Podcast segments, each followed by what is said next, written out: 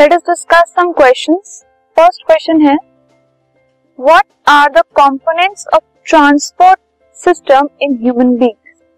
Human beings में जो transport system है उसके कंपोनेंट्स क्या हैं और इन सब कंपोनेंट्स के फंक्शंस क्या हैं। सो टोटल 3 मेन कंपोनेंट्स हैं और ये जो मेन कंपोनेंट्स हैं ट्रांसपोर्ट सिस्टम के ह्यूमन बीइंग्स में, उनमें से पहला है ब्लड।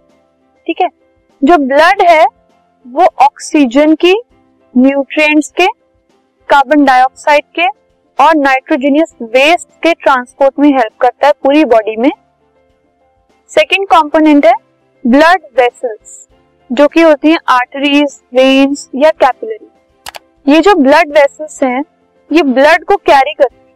ठीक है, ब्लड की वजह से सारी गैसेस जो हैं, ऑक्सीजन, कार्बन डाइऑक्साइड, जो न्यूट्रिएंट्स हैं, जो वेस्ट हैं, वो सब इधर उधर ट्रैवल करता है, ट्रांसपोर्ट होता है और ब्लड को कैरी करने का काम करती हैं blood vessels. So they carry blood either way from the heart to various organs और वाइस वर्सा। ऑर्गन्स में से हार्ट में या फिर हार्ट से ऑर्गन, दोनों तरफ से वो जो आर्टरीज है, ये जो ब्लड वेसल्स हैं, ये ब्लड को ट्रांसपोर्ट करती है। जो नेक्स्ट है थर्ड कंपोनेंट है ट्रांसपोर्ट सिस्टम का, वो है हार्ट, जो कि पंप करता है ऑक्सीजनेटेड ब्लड को थ्रू आउट दी बॉडी। पूरी बॉडी में ऑक्सीजनेटेड ब्लड को ये पंप करता है। डीऑक्सीजनेटेड ब्लड को रिसीव करता है हार्ट। बहुत सारे बॉडी पार्ट्स में से जब वो यूज कर लेते हैं ऑक्सीजन को, तो वो डीऑक्सीजनेटेड जो ब्लड है उनको हार्ट में भेज देते हैं, सारे बॉडी पार्ट्स।